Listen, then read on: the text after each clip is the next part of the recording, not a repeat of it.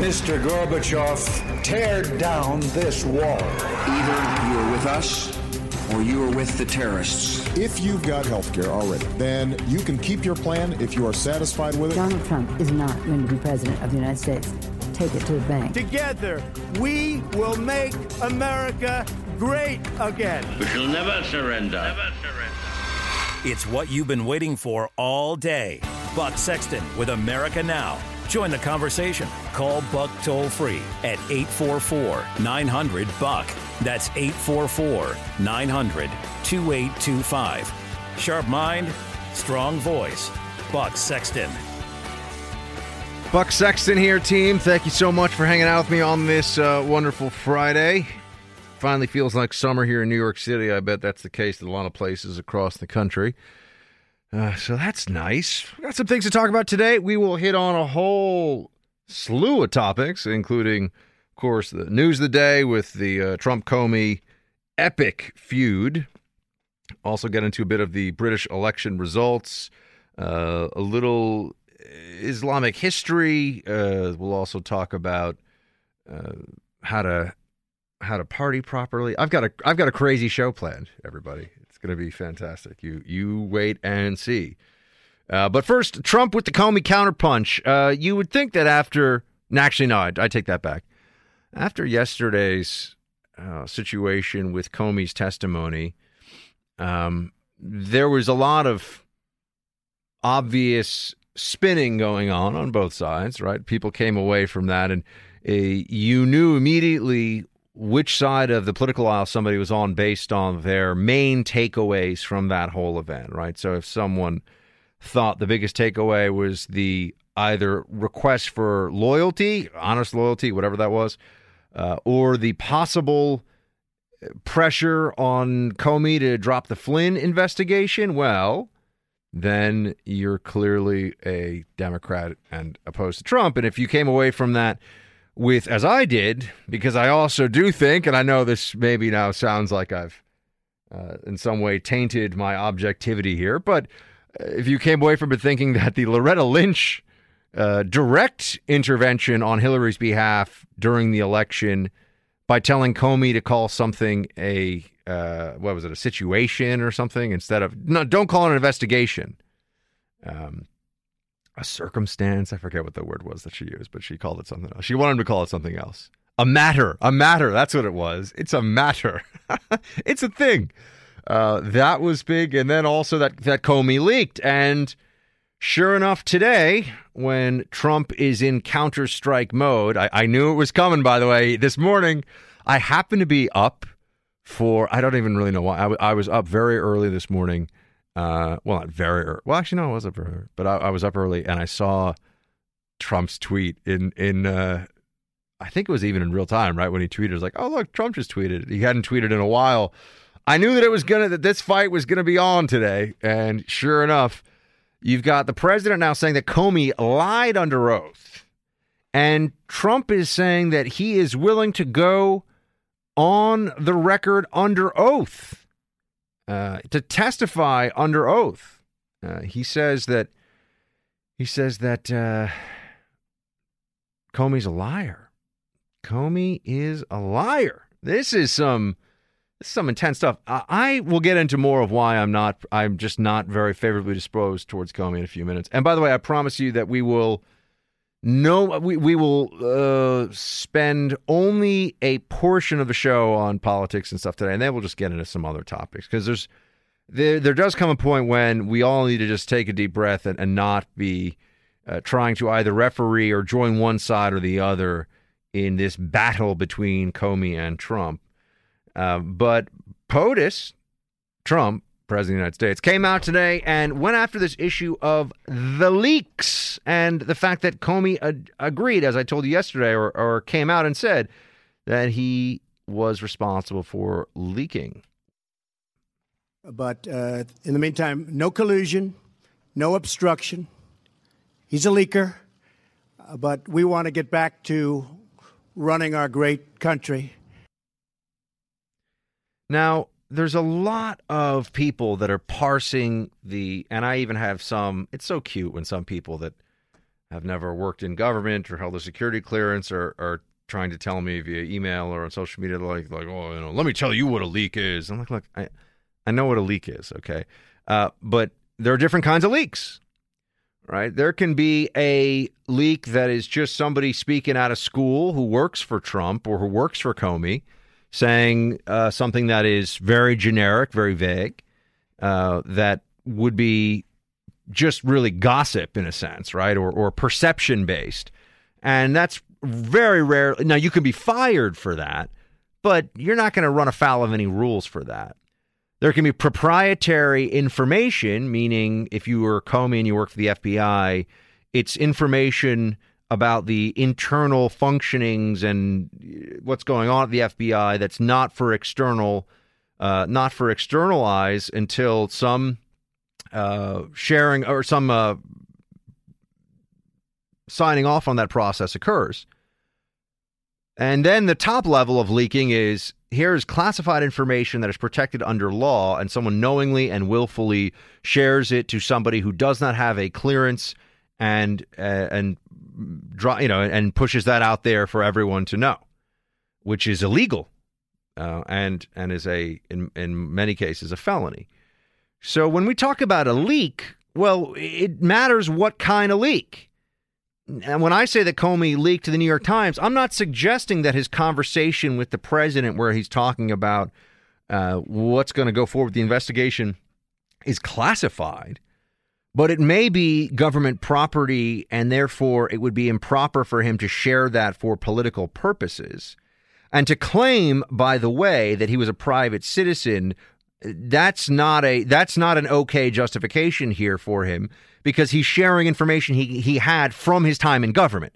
Right? If if Comey had this meeting with Trump after he had been fired, yeah, do whatever you do whatever you want, right? But he had this meeting when he was still the FBI director and took these notes as a formal record that he was trying to use as as an official as an official government record really to harm the presidency.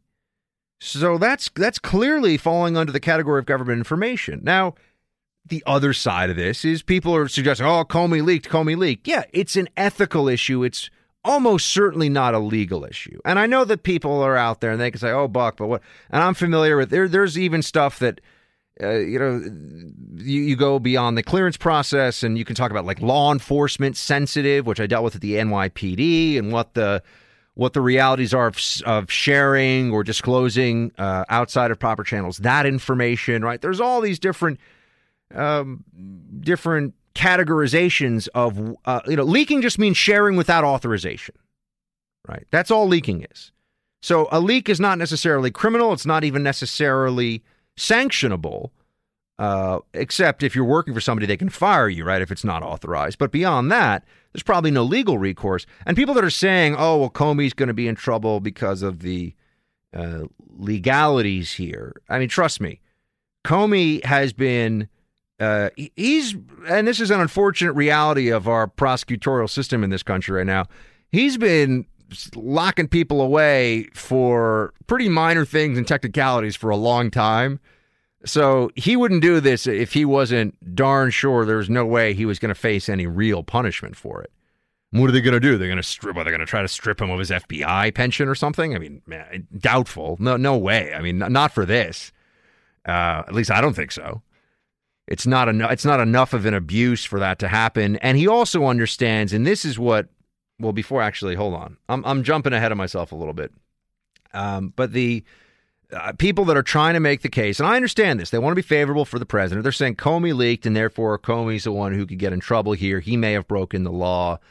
But the kind of leak that we'd be talking about with Comey is like uh, the equivalent of a, of a of a parking ticket in the leak world, or maybe a little more than that. But you see what I'm saying, right? It's he's not he's not leaking top secret information to the press to harm the president. He's leaking a conversation that was not classified, but it's unethical. And it shows, it exposes, I think, that Comey's a political actor here, as he has been all along, as many of us have known all along. And he's all Mr. Uh, Mr. Proper and by the book and the rules, the rules, and nothing but the rules until all of a sudden it's about the FBI's reputation, which is really, an, I think, a code word or, or, a coded phrase for Comey, which is that it's his reputation, right? But uh, then all of a sudden he's willing to play a little dirty. So he's been exposed here in a way that I don't think many of his defenders thought he would. Uh, and look, he didn't want to have to tell everybody this, but he was under oath, and he's smart enough to know that he's not Bill Clinton. He's not going to get away with lying under oath. But he does figure that the hit to his reputation or his uh, very carefully cultivated uh, reputation for honesty, um, he he does, I think, realize that that may take a hit, but on the other side, he is now viewed as a, a, kind of you know Trump opposition martyr, right? Somebody that took uh, took the heat, stood up to Trump, and and was crushed in the process, and so he'll be protected at some level because of that. Uh, Comey's speaking fees and his book advance are only going to go up because of what he has done here to the president. Comey's viability as a senior administration official in a Democrat administration. Oh, yeah, it has only gone up because of what he has done to Trump. Now, I don't think they would because of the Hillary situation, although I don't know. People act like Democrats live in this fantasy land where Comey cost Hillary the election. And I'm always like, you mean the guy that made sure that we didn't watch Loretta Lynch stand in front of the American people to show how deeply corrupt and ridiculous the DOJ was in that investigation? Comey did her a huge favor, huge favor. Um, so that's I think all very important to put in perspective here. People are talking about leaks and oh, a criminal? And uh, nothing's. Not, let me tell you right now. I'll, I'll, skip to the conclusion for you, my friends. Nothing's going to happen to Comey, legally speaking, because of these leaks. I know it's fun to talk about it, you know, but but it's, it's not going to happen. So uh, he's a seasoned uh, prosecutor and uh, lawyer, and he, trust me, he knows that he's not going to get jammed up on this. But it showed us something, and Trump was right. Um, the main Democrat narrative here took a huge hit yesterday, which is that there was collusion, that Trump's under investigation himself. And I think fair minded people, for the first time going into this uh, well, it's not yet summer, but going into this soon to be summer weekend, maybe maybe considering that the media has been at war with Trump and they've been fighting dirty and they've been lying for months now. That this whole narrative of the Russia collusion with Trump is nothing. Because let's really cut to the chase. If Trump himself had nothing, uh, did nothing illegitimate, did nothing nefarious, did nothing underhanded with the Russians with regard to the election. Does it really matter if uh, some secondary or, or tertiary, some third tier player in Trump's orbit from the campaign had a shady conversation with a Russian? I, I think Trump would say, okay, well, if you find that out, throw him, you know, throw the book at him, do whatever you got to do. He doesn't care. But what we figured out here is that Trump didn't. There's, they've got nothing on Trump. If they did, everybody, as I've been telling you, we would know. We would know. They're leaking information left and right, even information that, if true, neither confirm nor deny, but if true, uh, would be felonious leaking of highly classified information. Uh, if they're willing to do that, there's no way that the so called smoking gun that's out there would still be under wraps. There's no way. That's just insane. So it was a it was a good day for Trump, and he's now I think on offense uh, in a way that many people weren't on the left weren't really prepared for. I, I think there's a little bit of a, uh, a a stumble was felt in the anti-Trump ranks in the last 24 hours uh, because their their main guy against Trump was Comey, and it just wasn't enough and all this stuff about obstruction. Pl- please, people, uh, the, the, same people that are that were defending Bill. I, I, mean, literally the same people. If you turn on CNN, uh, some of the same people are defending Bill Clinton for blatantly lying under oath, which is perjury and which is a felony. Uh, they think they're going to get an obstruction charge on. I hope you can see your way clear. I don't think so. I don't think so. But they're going to try. But uh, I, I want to talk a little more about the um, the Democrat Party now as America's uh, political hall monitor. but I'll do that after the break. Stay with me.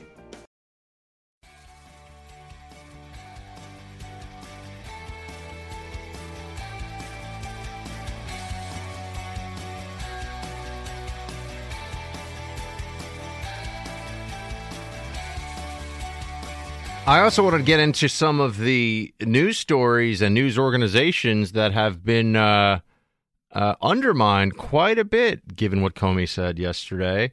But I believe it was on this show, in fact, where I said, I, I, I should have pulled this audio, where I was saying that they're going to run with this Comey set to undermine Trump uh, and say that he never told me he wasn't under investigation. I was like, they'll run with this story until the day of because all the damage will be done, and then by the time it's we know it's not true, they will have run an anti-Trump story for a week and act like that they're just journalists. That was exactly what happened. Why is it so obvious? I mean, I don't pretend to sit here and have a crystal ball. I mean, maybe I kind of do, but I could see that coming a mile away. It's not surprising at all. Great piece, I thought, in the Federalist, by the way, about uh, uh, by our, our, friend Ben Domenech about how CNN has just gone to war with Trump. I mean, you, you see the headlines, you see the chyrons, which is what they put at the bottom of the screen in writing. Um, you see the way that they are framing all this stuff, and yep, that is accurate. C- CNN has has gone to war, or a lot of CNN at least has just gone to war with Trump. I mean, they're just trying to take down the presidency.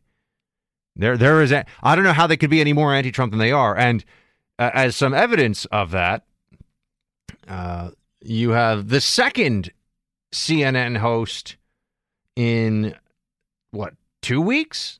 No, less than a, oh no, yeah, two weeks.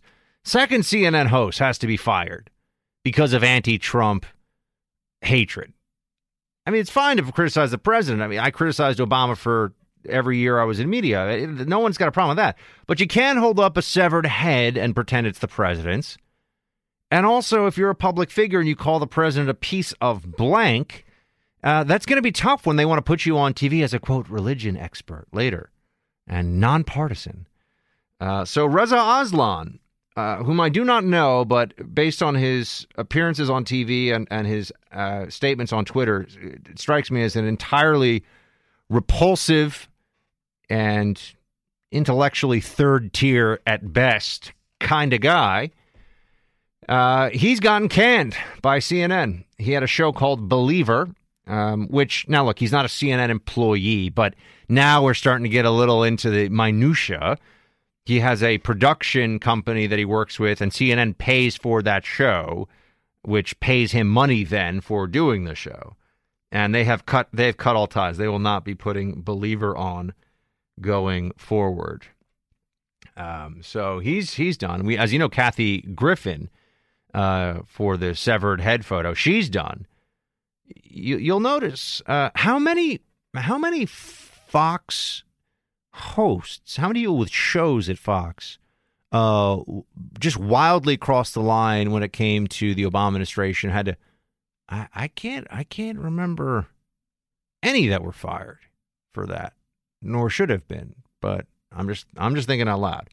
Um, to CNN. Oh, now Kathy Griffin doesn't have her own show. I know that, but she hosts New Year's Eve every year with their marquee anchor Anderson Cooper, uh, who is the, the single most well-known and and marketable of all of the various uh, CNN, or I shouldn't say most marketable, but you know what I mean. He's the he's the biggest household or the biggest name, most most known guy over at CNN. Um, so that's gone now. Uh, I will also say that you know there's a part of me that thinks that uh, this is not this is not going to last very long. This, in fact, I know it won't last very long. This introspection that may be going on in some quarters of the media. I mean, the New York Times is even.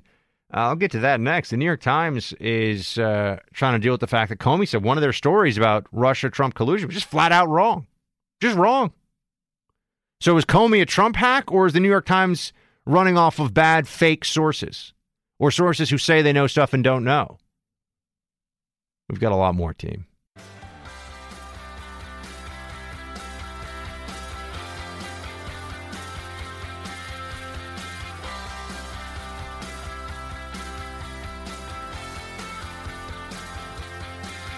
You know, I, I didn't forget, but I was just looking for the right time to bring it up. Of course, everybody, it's Action Movie Quote Friday. Action. Please, we can kill it. Movie. Come to the coast. We get together, have a few laughs. Quote free your mind. Fridays. Action Movie Quote Fridays. Let's see what you got, Team Buck. 844 900 2825. Bring that, bring those action movie quotes my way. Uh, a little bit more on uh, Trump and what's going on here, though. I mentioned before the, the political hall monitor thing. Um, I, I, really don't like this when it, it seems like the, the, media gets turned into a, a, big echo chamber of people who are either lawyers or uh, repeating what they hear from lawyers about trying to find some way some way to concoct a narrative that uh, shows illegality from their political opponents. You know, if you hate somebody so much and, and you just can't stand them, make the case why they should be voted out of office. Uh, fine, but we're always now seeing this effort to try and make it about make it criminal. You know, I they want to find something. If you go down the list, by the way, uh, of course, uh, at the top, Russia Trump collusion, and then there's the emoluments clause, and you've heard about the Logan Act, and you've heard about now obstruction, and you've heard, I mean, you know, uh, and uh, you know the violating nepotism laws, and all this stuff around the White House already. Uh, the, the, Logan Act was one of the more desperate ones, right? It's been around for a couple hundred years. It's never actually, no one's ever been successfully prosecuted under it. But you can see that they're dusting off the law books, and they'd be perfectly happy to uh, lock somebody up just for to score political points. I don't want to live in a country where Americans uh, just engage in this tit for tat, you know, back and forth uh, over trying to get people jammed up with the legal code, uh, with, with, the criminal code. Uh, that's not healthy. That's not good. And you can see this is one of the primary methods of opposition against the Trump administration. They're they're always looking for some way to get somebody. You know, now they're looking at Flynn for lying the FBI. Now they're you can see this is why they're so excited about uh, the special counsel. And now it all makes sense, doesn't it? It all makes sense that Comey, and he said this. Uh, this isn't my interpretation. He said this uh, that he would be that that he wanted to get a special counsel because he understands what this will mean. Uh, it'll mean that there will be a series of investigative investigatory steps that take many months, cost a lot of money, and will put people in legal jeopardy. See, here's what many in the public don't really know pretty much each time you speak to the FBI, uh, anytime you're, and definitely anytime you speak to an FBI officer, any, anytime you're under oath, um, you're flirting with legal jeopardy. I mean, you know, you can turn into a you can turn into a criminal really quickly. And not through being a bad person or trying to cover up any kind of crime. Maybe you're trying to just cover up something that's embarrassing, or maybe you just don't want to, you know, give the full details about something. That's why Comey Comey didn't want a special counsel because he knows there's no Russia collusion. So why does he want a special counsel? He wants a special counsel as payback for him getting fired. And he wants a special counsel because he knows that it'll just grind along this massive, lumbering, bureaucratic monstrosity that will just consume people uh, over the course of its gears, just doing what it does. It's not going to unearth some grand conspiracy. It's not going to defend our democracy. It's not going to make, you know, it's definitely not going to make America great again. But that's not that's not what it's about. That's why Democrats want it too, by the way. They need process to combat the administration because the completely conjured narrative of Russia collusion is falling apart. So they they need to just use these the, honestly the, the, the petty uh, the petty tyrannical tendencies of government to their advantage. That's what they want.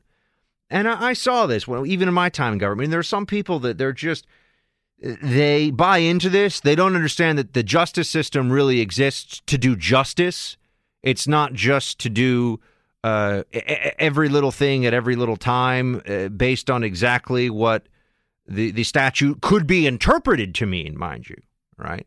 I'm not talking about blatant violation of statute. I'm saying, you know, can they, can we shoehorn something into this? Can we find some way to charge this as a crime? That's not that's not the America that I want to live in. That's not the approach that my uh, fellow citizens, I would hope, would take.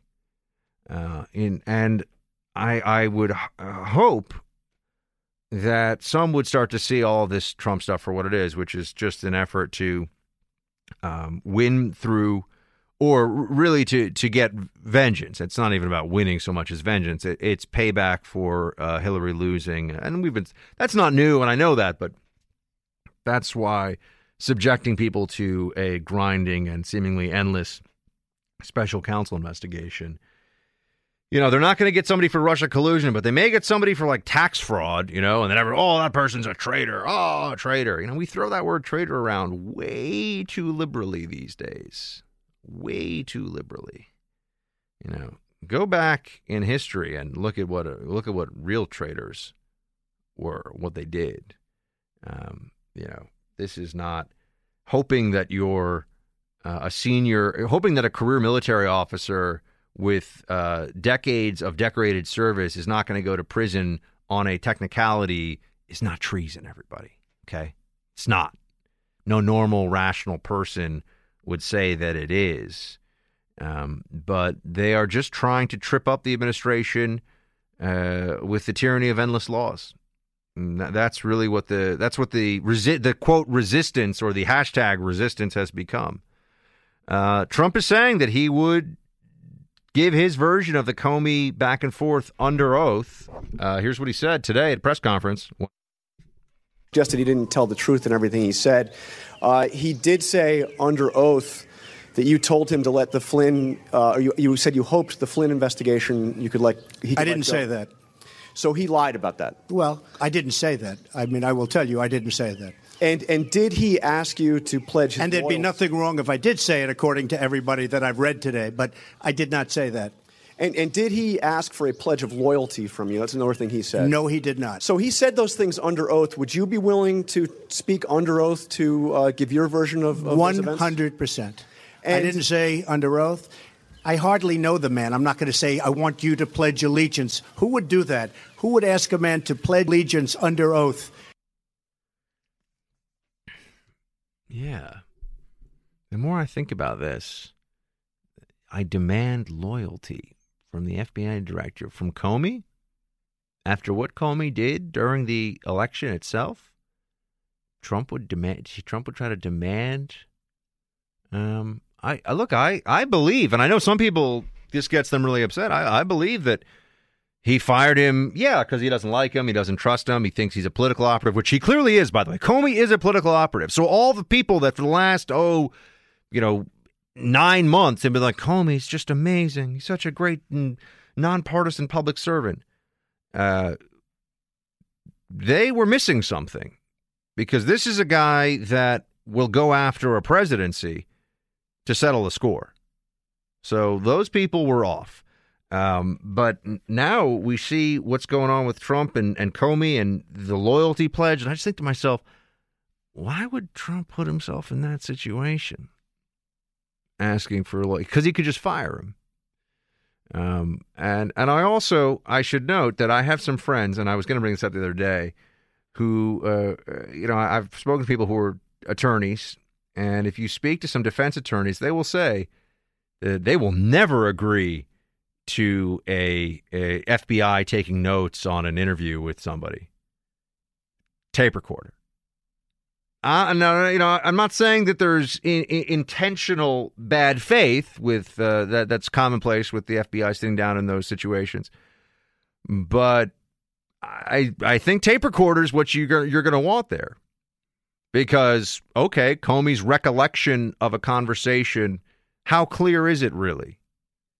And if somebody gets to just create the record of the conversation, how hard is it to change one or two key words. If we're parsing words, keep in mind, we are parsing a transcript here when it comes to the Flynn uh, the the Flynn uh, the allegation that he tried to obstruct justice by looking into whether Flynn. Remember what was Flynn's problem? Lying to the FBI.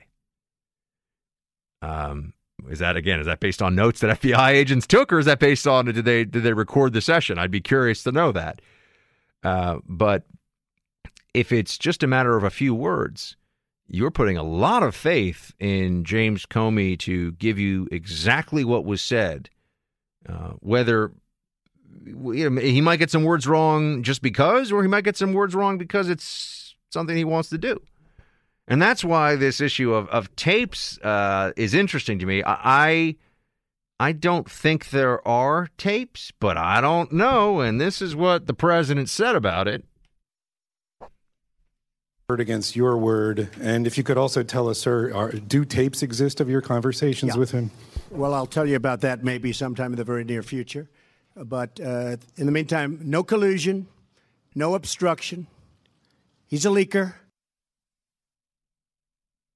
No collusion, no obstruction. He's a leaker. Uh, that's what that's what the president. That's his counterpunch here. Uh, I they're hoping, by the way, for the the worst situation for the administration now is some uh, some criminal uh, prosecution that comes up from the process of the investigation. They're going to find nothing. None, none, nothing that hurts Trump himself or his inner circle from any of this. I think that's pretty clear, and I think a lot of people in the media realize it now. And you know, it's all out there on the internet. We're all quite aware of who's been saying Trump's going to get locked up. Trump's going to get uh, marched out of the White House in handcuffs any day now. There are people who are saying this stuff. Nope, I don't think so. 844 900 Buck. 844 900 2825. Call me with your Trump thoughts, Comey thoughts, action movie quotes. It's fair game. Anything's fair game, my friends. It's Friday. We'll be right back.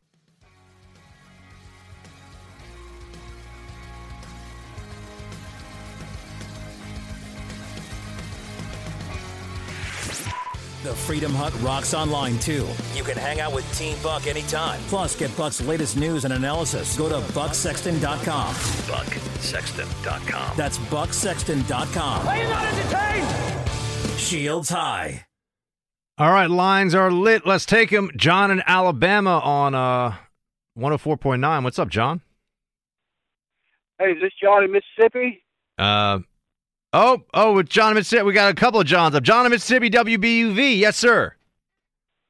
All righty. Um, now I don't know if this is an action movie because back in my day, I don't know if we had action movies years and years ago. But the hero in this movie had suffered a traffic mishap. He was knocked unconscious, and when he came awake, he was strapped to a table, and the villain was prepared to cut him half in two with a laser beam that would move automatically from the bottom of the table up the center of the table. Does he say, I very- do not expect you to talk. I expect you to die? Yes, exactly. That's what I'm here for. James Bond movies. Bam. Laying it down. All right. Well, Rock and roll, right. John. Ha- Hey, man, have a great weekend. Thank you for calling in from Mississippi, man. Have a good weekend. I appreciate it. Uh, other John in Alabama. What's up, my friend? Hey, Buck. Thanks for taking the call. Listen, Thank you. Uh, Comey, pro- Comey proves to me that he's no different than Brennan and Clapper and Loretta Lynch. He is a just a partisan political hack. Because, and if you look at what he did, you know, to throw everything out the door and make sure everybody knew that Hillary wasn't going to get charged.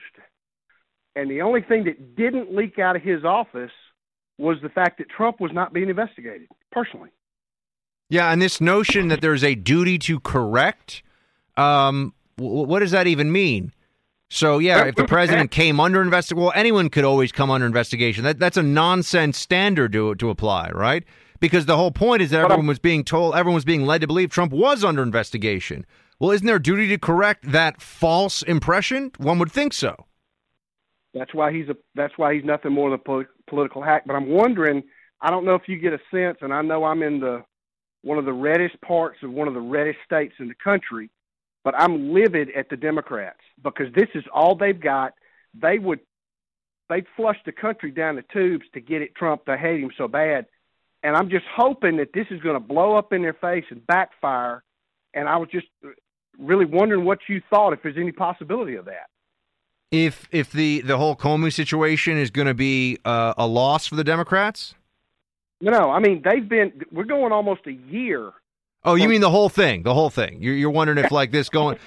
no, you know, I I think that this is unfortunately where the Democrats are now because we had eight years of Obama, or we we know what the Democrats offer, and look, Trump's election was a repudiation of eight years of Obama policy and also eight years of a progressive Democrat leftist culture that people just got sick of. They're just sick of it. So you know th- Yeah, that's I- you know they they can't offer up the same stuff they're offering because clearly it wasn't enough. I And keep in mind, it's not just Trump versus Hillary. Look at the House. Look at the Senate. I, why are Republicans winning all these races? I mean, look, Republicans aren't exactly lighting the world on fire with awesomeness these days. I'm really, really, really disappointed in the Republican Party. I really am. But I'm I'm behind Trump because I know what the Democrats want to do for, with the country. We saw that for eight years, and that's nothing what the founders um, envisioned, and that's nothing what's in the Constitution. Yeah, you know, And- b- big government redistribution and socialist uh, socialist tendencies um, are not are not something that the American people really want, and I and that's. Uh, ne- never mind the and, and thank you for calling in, John from Alabama. Appreciate it. Uh, there's also just the anti-traditional, uh, anti, I mean, dare I say, anti-American uh, bent of the Democrat Party. Uh, that they are so willing to be uh, critical of America, always denigrating and finding the most negative parts of, of America's past. Uh, this internationalist, multilateral, multicultural, world opinion based view of governance here in America that was on the ballot, not just with the presidency, but, but with the major parties, and it was rejected. So, you know, you're not hearing a lot about how Democrats have great new ideas for health care. They're just pretending Obamacare is, is not the dumpster fire that it is. And, uh, telling us all that Trump is a Russian a Russian pawn and that they hope that he goes to prison and that they're to they want investigations. You know, people compare this to Benghazi and I just I just want to throw something, you know, at the wall when that happens. Um, okay, four people died in Benghazi. They lied. They did lie about it as a terrorist attack. They lied about it for political reasons. They were incompetent about protecting the compound that was under the compounds that were under assault. Um, there, there was, yeah, th- th- there's a reason for an investigation there. It was an intervention that Hillary Clinton had pushed for. She didn't have a plan. She didn't really know what the U.S. was getting into there. And Barack Obama was up for reelection. So they lied and people died, and we wanted to know what happened. That's that's a real investigation. There's a need for that. Um, Trump talked to somebody once who had a Russian sounding accent and, you know, has had Russians stay in his hotels. And we're supposed to act like he's got a secret tattoo of, of the hammer and sickle somewhere. I mean, it's just ridiculous. This is where we are. We'll take more calls, team. Stay with me on those lines. We'll be right back.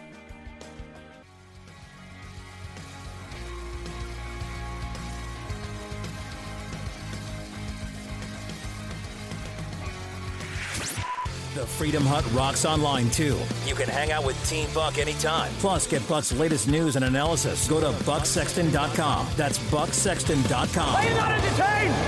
The Buck is back. Got a lot of lines lit. I want to take some calls here, team, because it is Friday and uh, it's freestyle, which means we take calls, we jump around on topics. You, you, you know the drill. Uh, Sam in North Carolina on WPTI. What's going on, Sam? Hello, Buck. Uh, this is Sam. I'm uh, I'm calling from North Carolina.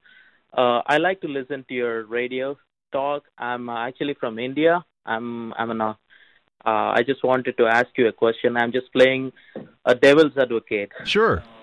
I, I agree with your thing. I agree uh, everything, but what if if the Trump's uh, collusion is real and something come up and and if it is I mean he wants to do favor to Russia and something bad to America what what if what's what happens Okay, so you're asking me in the hypothetical of what if the the worst case scenario that we've been led to believe for a while here is probably true, which I view as as almost laughably improbable. But you're asking me what if that were to be true? Like, what would my reaction be, or what do you think I what what do I think should happen? No, not your reaction, but what will happen? What will happen? Not your okay, yeah, that's um, that's more important than my reaction. I agree. Uh, I, I think if if they found, well, there's there's two different parts of that question. One of them is if the president uh, had broken federal law in some capacity, then I think you would have impeachment proceedings. I think he would. I, th- I think if he was, if he was, if it looked like he was guilty, uh, I think you'd have impeachment proceedings, and I think you'd have the president probably resign before he could be removed from office. Although I don't know. Um, it, but it, and if it's just so that's if it's a criminal issue, and then he might face charges. Although you get into un you get into really uncharted and strange territory when you get into the possibilities of criminally charging a president because it's not really clear that you can even really do that while he's the president. Uh, and then on the other side of it, um, I would say uh, if it's just a political matter. So let's say he had a conversation with the Russians, and again, I don't believe this happened, and I'm just playing out your hypothetical because you're you're asking, and I, I understand. Uh, if he had a conversation where he was like, you know what you guys are doing uh, with the email hacking is great, and I love it. And you know, whatever you can do to help me win, you know, fantastic. That's not, as I understand it, there's nothing illegal about that, but it would look really bad. I think that there would then be a very serious national conversation, and I think the Republican Party would have to think about whether you know they would go forward with impeachment proceedings. But uh, you know, for example, even on that, I don't think they would. Uh, so it really depends on what the specific if we're talking felony criminal behavior, then, then I think the president would leave office uh, in one way or another. If it's just if it just looks bad, I don't think. I think absent a crime, to answer your question as succinctly now, or rather to give you a bottom line, uh, a bottom line at the very end here, I think that without a crime, Trump stays in office. That's what I think. Okay. I don't want that to be happen at all because I I love your country. I mean, like I love I'm staying here. I we have the same kind of uh, government there in India, like conservative, more uh, wanted to like like give importance to nationality, national issues, and all. I love I love it. Uh, I'm just wondering. So I, I had this question. No, it's a it's a totally fair question, Sam. Thank you for calling in from thank you for supporting the show, and thank you for calling in from uh, North Carolina. It's good to have you as part of Team Buck, my friend. Uh, Dave in Florida on WFLF. Hi, Buck. Great show. Love what you're doing. Uh, Thanks, brother. Appreciate it. Come, the Democrats failed to come up with their smoking guns, so I got to thinking about smoking guns. Leads me to my action movie quote for today. It's a little bit old. Um, Dying ain't much of a living, boy. Uh, I don't know, is that like an old western? Clint Eastwood, the outlaw Josie Wood. Yeah, I, I was going to say an old Eastwood. Where I, I look these. This is my. This is the soft underbelly of my action movie quote knowledge. Is is anything Western pre nineteen ninety um, or nineteen eighty maybe? I'm I'm going to be pretty weak on. But uh, well, what is the? Let me ask you since I got you on the phone, Dave. What is the best Clint Eastwood Western? Wow. Uh, I think you have to go back to the spaghetti westerns. Maybe the good, the bad, and the ugly or for a few dollars more. The good, the bad, and the ugly. All right, maybe I'll check it out. I got to see. Some I'm sure some of the stuff is probably available on uh, on Netflix. But uh, Dave, you have a great weekend oh. down in Florida, sir. Shields high. Um, Ron in Ohio, WWVA. What's up, Ron? Hey, how you doing, Buck? First time caller. I'm good, man. Thanks so much for calling in. Hey, quick question. I'll be brief. Hey, you know as well as I do, when you create a document on any device, it's digitally timestamped, correct? Uh, actually, I, is that I, am not that good with technology. But you tell me, is that the case? Uh, yes, that's the case. All right. So if Comey, if Comey had actually created these documents within hours of meeting with Donald Trump, how come no one's actually have him turn over that actual device so they could check the digital print on it, the digital timestamp on it? Um, well, they might, right? I mean, I I think he probably. Right. My my sense of this is that Comey realizes that uh, whatever he used will be subpoenaed as part of the special counsel investigation. So it's very likely that Comey's uh, Comey's written testimony will, and, and maybe the device itself. Although I, I don't know, I mean, because now we're getting into the timeline issue, right? And also, I know Jeff Exactly Sessions right. is, is is not happy with the uh, the well with Comey saying that he knew that he was going to recuse himself, and uh, he was disparaging Sessions. It seemed in the uh, testimony yesterday. Well, see, I work at I work in an SIU department for a credit card company, and we deal a lot with uh, you know documents, Word documents, and we know these things are timestamped and digitally created. So any any first year IT person can can retrieve that information, and I would be interested to see if that if that information actually correlates with the date and times that he says he put down in writing, because I wonder if maybe after he got fired, he said, "Well, I'm gonna go ahead and create these documents." and then try to create them as to the best of his recollection and may not be 100% accurate. Yeah, I, I that would be certainly something we would want to know about. And this is all we're going to get a lot more information in time here uh, about what's about what's happened, and and I, I think that there'll be much more for us to uh, to sort of uh, chew on once we get. Well, I, I guess the the special counsel actually, unless there are leaks from it. Uh, we won't really know much from that for a while. And my understanding is that much of much of that work will be in secret, and so yeah, I, I don't know. Um, the the, the, Well, Comey, the Comey well, situation. I mean- I, I can say this: Comey's uh, ethical invincibility no longer exists to anybody who's being honest about the situation. So that's a change. Um, but did Comey make up the timing of the memo? Did is the timeline going to add up? I'm I'm not sure. We'll have to see. Well, I got to go, but I'll leave you one last thing. Kind of be interesting if maybe he turns over his device and his hard drive was wiped out. You know what I mean? Oh yeah, or like BleachBit, like Hillary, because you know she had nothing to hide. Shields high, man. Thanks for calling in, Ron. People always forget about that, by the way. I mean, part of the email, the Hillary email discussion that I think gets lost in in the shuffle is uh, that th- she took extreme measures to try and get rid of all that stuff. You know what I mean? Th- This was not she. She there was an obvious concern about what was going on there. They were erasing at at a professional and expert level information that was on some of those hard drives. So I, I think that that is far too quickly, uh, for my taste, at least far too quickly swept under the rug or, or left aside in these conversations. Um, also in Ohio, Jay on WWVA. Hey, Jay. Hey, how you doing? I'm all right, man. I'm good. I'm ready to start my Friday. How about you? Um, Or start my weekend, I mean. Sorry, my Friday's already going. I got to tell you. Oh, I knew what you meant. I, I'm I'm more than ready. yeah. I, I was just I'm thinking about Comey because I actually watched the whole thing because I'm I'm that politically.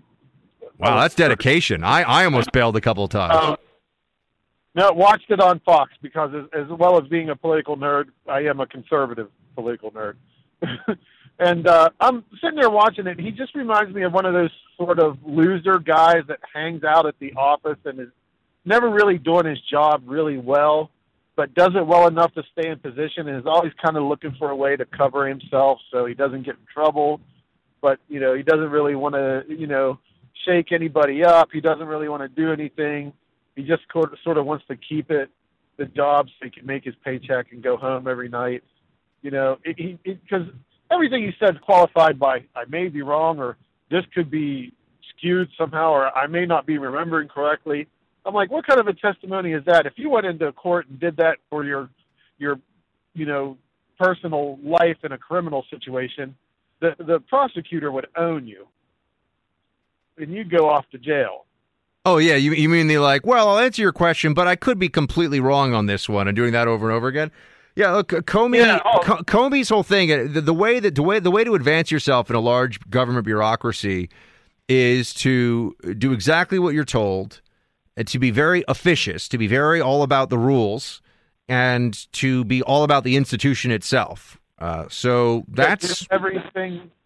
Do everything by the book until someone higher up tells you not to do it by the book, and then do it the way they're saying, but cover your butt while you're doing Yeah, it. I have a particular distaste for bureaucrats with power uh, because I, I think that in in order for most in order for most government bureaucrats to get very high up the the food chain, uh, there is a a cultural process that takes place whereby they start to think of themselves more as a member of that institution than just you know an American citizen sometimes who has his first obligation to the American people in the Constitution. I'm not saying always, but th- th- this can happen with people that they become.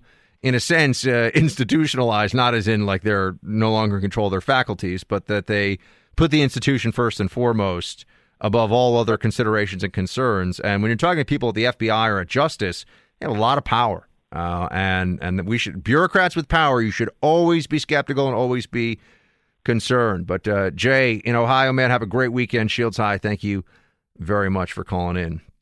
Uh, so I've got some uh, guests that'll be joining us here. I know I said we we're not just going to do Comey the whole show, though. Whatever you want to call and talk about, of course we can. Uh, going to be getting into the Abbasid Revolution a little later. Oh yeah, because today is when it started, a long time ago. Uh, we'll talk about that. Also, uh, talk about the British election, and uh, I'll share some thoughts on whatever random topics come my way in the third hour. I think the whole third hour will go Comey, pretty much Comey free. So that'll be great. Team, we're going to hit a quick break. Come on up here in a second. I'll be back in just a minute.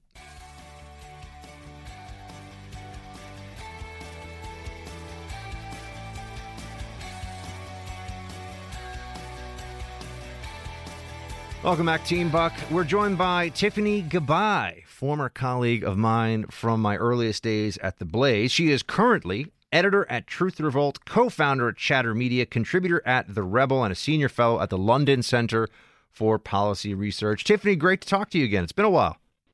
Great to talk to you. It has. Thanks for having me on the show, Buck. I keep seeing stuff on social media about this this woman who is an apologist for all things Islamism. I am told, and I read, named Linda Sarsour. What? Who is this person, and, and why is she all over the media these days? Well, it's very interesting, and some say that the left is really grooming her for some sort of political office. Linda Sarsour kind of came on the uh, scene as a Muslim feminist, which kind of sounds like an oxymoron, particularly considering she's touted women's rights in Saudi Arabia. She's very pro Sharia law.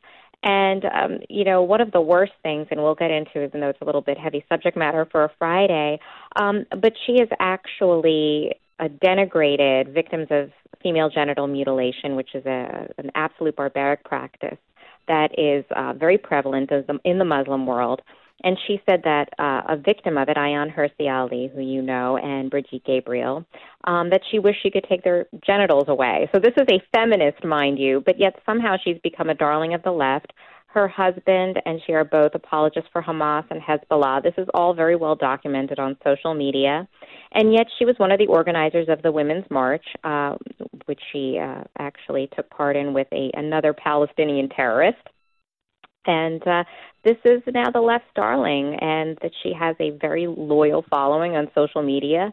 It's kind of funny because Courtney Love, of all people, uh, recently called her out and, and said that she's certainly no feminist and that she's a fraud and of course Linda has her, you know, her online social media minions kind of defending her at every turn. But she's very anti-Israel, you know, the whole gamut. But she she certainly doesn't, I don't think, is a good representative for women's rights, and yet that is what the left is kind of trotting her out. So she's she's a defender of Islamism, a critic of Israel. And claims to be a feminist, but then also tries to whitewash the realities of uh, female genital mutilation. This, these are all incongruent things, it seems to me. Well, correct, and then she's even denigrated those victims, saying she wished she could take their genitals away entirely. So it's it's really actually what? quite appalling. But oh my yes, god, um, there is a statement. I mean, it's there. Uh, you know, the internet immortalizes everything that she wished she could take Ayaan Hirsi Ali's and uh, Brigitte Gabriel's genitals away from them entirely. So this is a woman who's you know being. So she's grotesque. She's deeply. I see. I don't know much about her. I, I need. I need to follow uh, what's going on here with her a little more closely. She she is a grotesque and completely uh, disgusting person. I mean, that's in, in, her public profile. I don't know. Maybe she's nice in person, but she says disgusting things. Exactly. And this, the point is, we have sunk so low in our discourse, and the left will. It, it's actually quite amazing the things that they will defend and tolerate. Um, just to be contrarian to what you know, whatever they think a conservative might say or do, that they would actually defend a person who holds these really abhorrent views.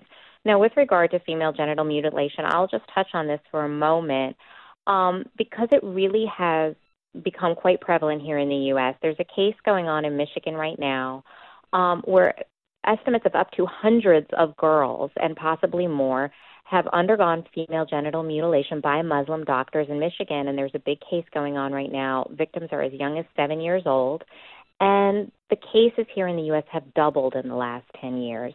So I spoke about this earlier in the week, but she's uh, she is she one of these people that says that it's no different than the procedure that a lot of men go through? Is she one of those? She hasn't come out and directly said those things, but she advocates for Sharia law. She has, um, again, made those disparaging comments about victims of FGM. And it certainly does not use her platform to highlight it at all when there are over half a million women and girls in the U.S. living as victims of FGM. Um, so you know, she may call herself a feminist, but this is an issue where she could lead, and she's definitely chosen not to. Wait, what's that statistic? There are half a million girls who are victim, women who are victims of the procedure in the U.S. In the U.S., and that is staggering, right? And you don't hear about it. I I did a special. I produced a special for the Rebel um, last year on this. And it's just incredible how feminists, the left, mainstream media are incredibly silent on the fact that half a million women and girls have been mutilated. I mean, this is just absolutely abhorrent. And to think that these doctors in Michigan practiced for over 12 years doing this. And, um, you know, again, it's silent, and thank God, you know, hopefully they're going to be held, you know, accountable now. But how many other doctors and backroom clinics are, are operating in the same way? And one of the things, I think one of the reasons that this topic is really squashed is because whenever people do talk about it, particularly people on the left or members of the Muslim community, try to say that this is not a problem unique to Islamic cultures and, and Islamic societies because it's also practiced in Africa, let's say. But the statistics are actually quite different. It really is most prevalent in the Arab, or I should say Muslim world. And just because some of those countries like Indonesia don't keep great records on those issues because they want to pretend they don't exist, those are actually where they are, it's the widest spread problem. So that's one of the reasons why we don't hear a lot about it. Yeah, the social justice warriors once again trying to uh, hide hide the truth and hide facts on certain issues that make them uncomfortable, uh, despite the fact that this should be well beyond the realm of politics. This is just a basic uh, h- human rights and, and dignity issue. Uh, Tiffany, where can people go to read your writing? Uh, well, a few places. TruthRevolt.org is a primary vehicle, sometimes Front Page Magazine as well.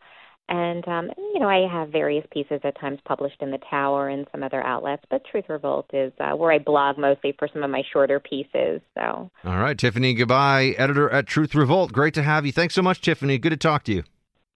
Thanks, likewise.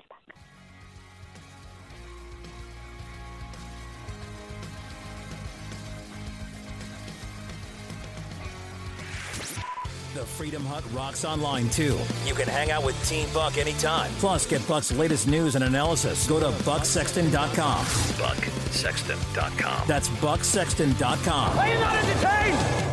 Shields high. All right, everybody, there was a big election that happened in the UK. What went down and what does it mean? We are joined now by Tom Rogan. He's a contributor at, uh, well, he's a, a, writer for National Review, and you should follow him at Tom R. Tweets. Tom, you also see him regularly on Fox News. Tom, great to have you.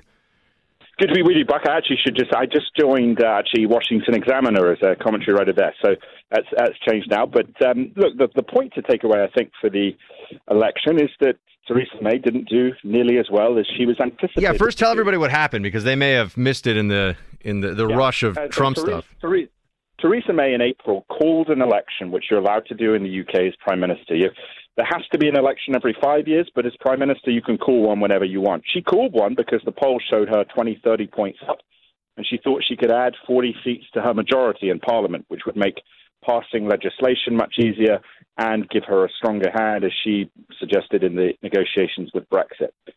The reality, yesterday, uh, she lost seats. Uh, the Conservatives lost their majority. Now, they've formed a deal, or they will form a deal this weekend with a Conservative Party from Northern Ireland. So they'll be able to pass legislation. But the point to take away is that she called an election she didn't need to, to try and strengthen her hand, and she weakened it. So it's been a big loss to her credibility, uh, although she will remain Prime Minister. So was the reality here that she was under the impression that uh, it was a mandate for her the the election before this when it, when in reality it was just the Brexit wave with UKIP in the mix that she was riding and the moment that it was more about Theresa May didn't work out as she thought. Yeah, I think there's that. I also think that the campaign she ran, she refused to attend the debate. That made her look weak, made her look arrogant. Uh, it was a really stupid thing to do. Even conservatives would say that. Uh, and that annoyed Britons. You know, Britons like to um, agitate against their politicians. You don't see the same kind of respect, uh, as much as that might surprise Americans to, to have it described that way, um, for politicians in the UK as you do in the United States. Uh, so I think when she was seen to be calling this election for very sort of you know party political interests rather than the interests of the country, when she was seen to be arrogant, a lot of people just decided, I'm going to, you know, give a one fingered salute at the voting booth. Uh, and that is why uh, Jeremy Corbyn, who is much more to the left than most Britons, uh, actually came close to, to getting in. I, I, have to say, I am breathing, uh, as I think many people would be, a sigh of relief that he did not get in because he is uh, well, he's very anti-American, but he's also fanatically to the left. Yeah, t- tell us a bit about Corbyn. First of all, I saw that he got a, a substantial portion. I believe it was even an outright majority of younger voters. Uh, I think it was under 35 or close to that demographic category were voting for this guy Corbyn. How how wacko is this guy? Uh, very wacko. I mean, you know, Hugo Chavez fan, big fan of Castro. Um, socialism is the way to go. America is evil in the, the role it plays in the world. Um, he's described Hezbollah, Lebanese Hezbollah, and Hamas as his friends and invited them to parliament. Uh, he is really, really out there. But look, you give the guy credit. He he did what very few Western politicians have been able to do, which is to mobilize young people and get them to turn out. They turned out for him. They turned out for him more than Bernie Sanders' young supporters, considerably. I mean, they were the crunch factor here. Um, but I also think now that he is essentially the establishment Labour figure, right? He's moved that party to the left, and because of this result, he will remain leader of the opposition, uh, as it is termed in the UK.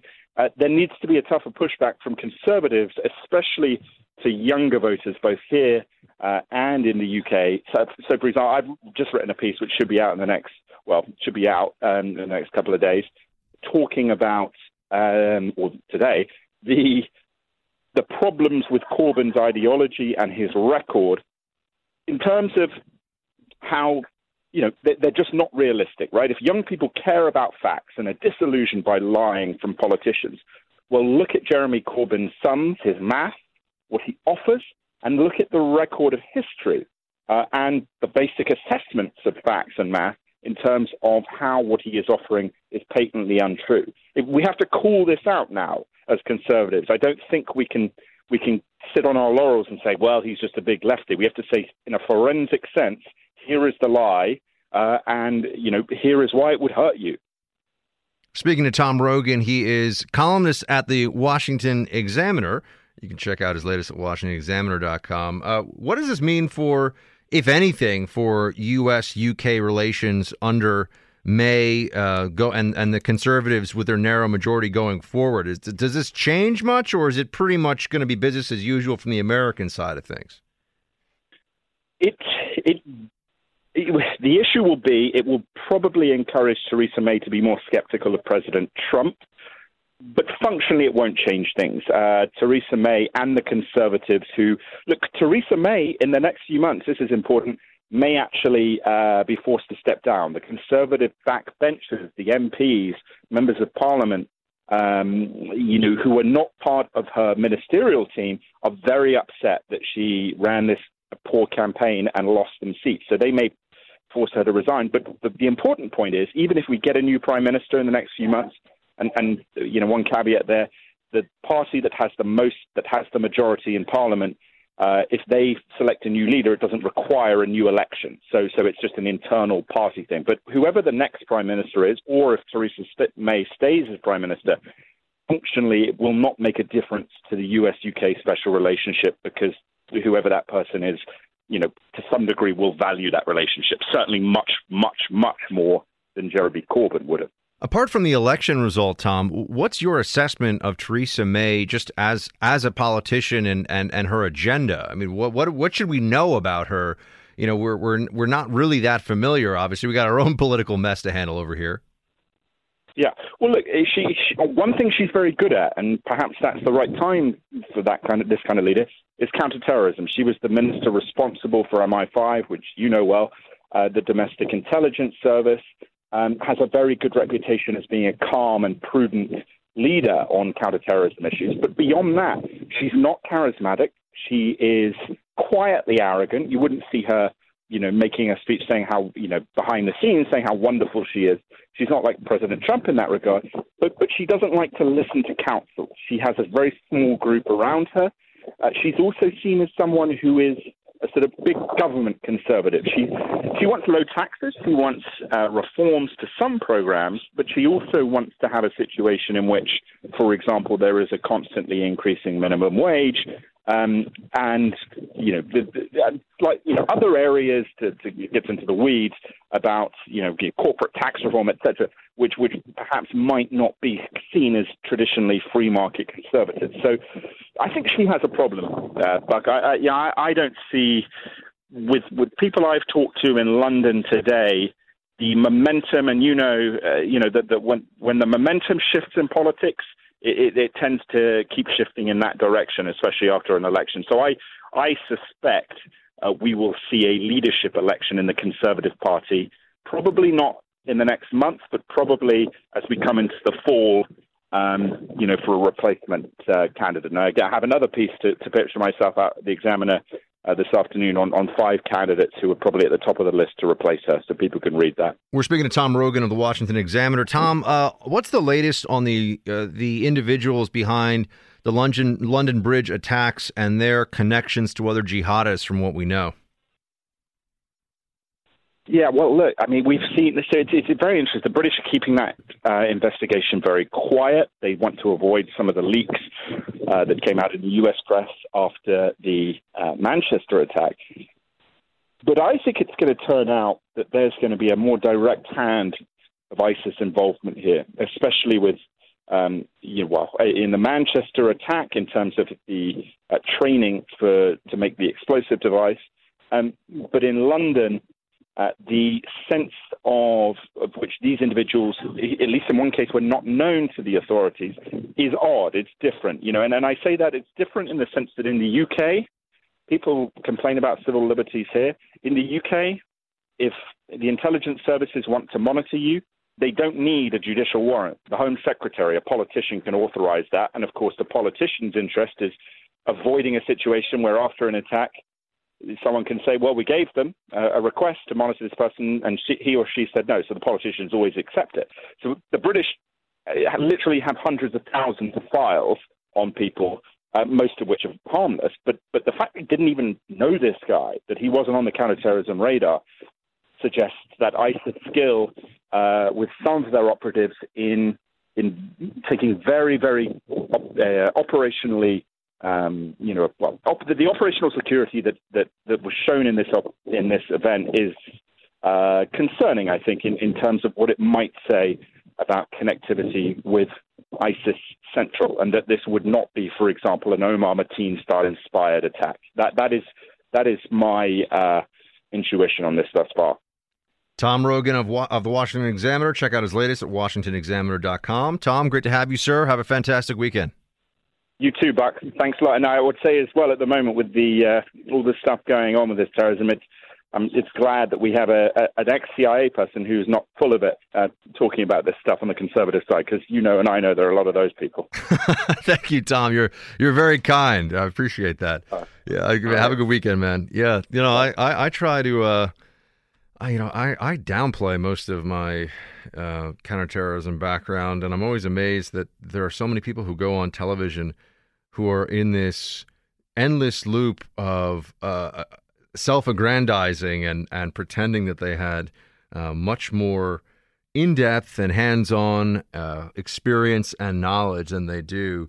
Uh, I mean, the, the, test it seems to me for some of these people to go on TV and talk about terrorism is much more a political one than a an experiential or knowledge based one, which comes across when you watch some of these segments. If you were actually a practitioner, you can see oftentimes uh, there are people that just are saying things that anybody could say, and it has nothing to do with any background in counterterrorism whatsoever. It's just the most baseline talking points that are serving a partisan purpose. So I appreciate that. I, that was an unsolicited plug from Tom, but uh, it was very kind of him, and Tom's a good man. Uh, team, we are going to go into a quick break here. We have a lot more show, including a third hour free of Comey. I'll be right back.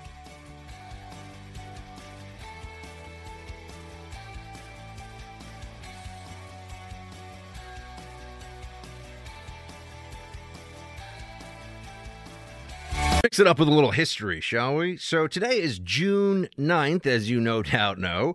Uh, but you may not know that it is the anniversary from quite a ways back of the Abbasid Revolution. And you're like, Buck, what is the Abbasid Revolution? Well, the Abbasids were a dynasty. Uh, in fact, the Abbasid uh, was a caliphate.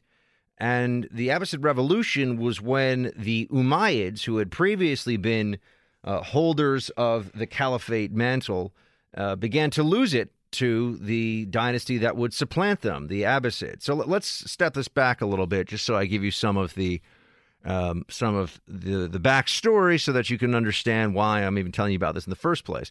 Uh, this happened in the the Abbasid Revolution happened in the eighth century AD, 740, 746, in fact, on June 9th, which is why I'm talking about it. It's when the Abbasid Revolution began. Um, and they, as I said, were taking they were taking power from the Umayyads. Uh, you have to go even earlier than that, though. And in fact, here's another little bit of his, uh, history trivia for you. Yesterday is the day that it is said the Prophet Muhammad died. He uh, is supposed to have passed away on June 8th in 632. And right after Muhammad, you have uh, a series of succession struggles. If you're going to understand early well, any Mideast history really, but if you're going to understand the early history of Islam, you think about it in terms of lineage uh, and dynasty and, and tribal succession, and then everything begins to fall into place. But it's immensely complicated, and the history is not always great, depending on which area you're in, in terms of the accuracy and the primary sources. But right after the Prophet dies, you have the uh, Rashidun Caliphate, uh, the rightly guided caliphate, or caliphs rather, uh, which is what they were called. Um, and then you had the Umayyads. Now, the Umayyads were uh, run out of Damascus, so that was their capital.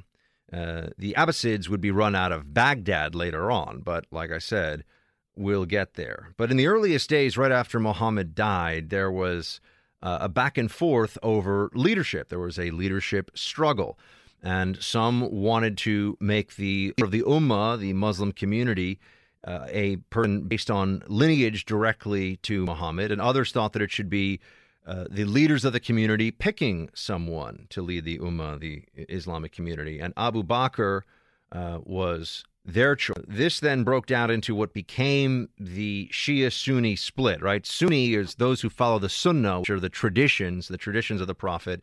And that's most of the Muslim world uh, today, by the way. About uh, 80% of the Muslim world is Sunni, or they follow Sunni Islam, and about ish, roughly speaking. Uh, Shia comes from Shiat Ali, the partisans of Ali. And in fact, uh, at the Battle of Karbala, Hussein ibn Ali, from the guy who gave us Shiat Ali, who was Muhammad's grandson. He was killed. That was in 680 CE. Well, in the decades after that, uh, the Umayyads, through a series of very rapid conquests, stretch all the way from Spain to the Indus River. I mean, they just are taking control of everything. Um, and they are Arab and they are Muslim. Well, part of the problem comes with their treatment of non Muslims and, in fact, even Muslims who are non Arab. Um, and this wasn't the first time, by the way, there was, uh, or this isn't the only schism, I should say, the Sunni Shia schism. There was also an early sect within Islam in the in the immediate uh, decades after Muhammad died uh, called the Kharijites. Uh, that's from the Arabic for al Khariji, which is to, to leave or to exit. But these were uh, the earliest heretics. Um, and they were extremists. They also practiced takfir, which means that they thought that Muslims who did not agree with their interpretation were no longer Muslims. And so there are some who would say that Al Qaeda and the Islamic State today, because of their takfir, uh, takfiri practices, are the modern day Kharijites. But the Umayyads were ruling from Damascus and in Khorasan, which is the region that is really Iran and the surrounding stands and Afghanistan, uh, there was the there was an uprising. It started on June 9th, 746. Uh, there was a, a fitna, a discord, disagreement. Well, the first fitna in Islam refers to a civil war, but this was a, another uh, civil war within the Ummah and the uh, Abbasids, comes from Al Abbas, by the way. Al Abbas was one of the Prophet uh, Muhammad's uncles, that's where that name comes from, uh, eventually were able, through this uh, through this fighting, starting in Khorasan, which is roughly speaking Iran, and this was driven in part by Persians who felt they were being mistreated by their Arab Muslim overlords in Damascus, the Umayyads, but it was Persians and others uh, were able to overthrow that dynasty, seize power, and establish their seat of power from uh, the origins of the uh, revolution in Khorasan, in Baghdad, and then you had uh, a couple of hundred years of Abbasid rule um, from Baghdad, and the cal- it was one of the most impressive caliphates in terms of its expansionism and control. So, uh, happy Abbasid Revolution Day, everybody! June 9th. We'll be right back.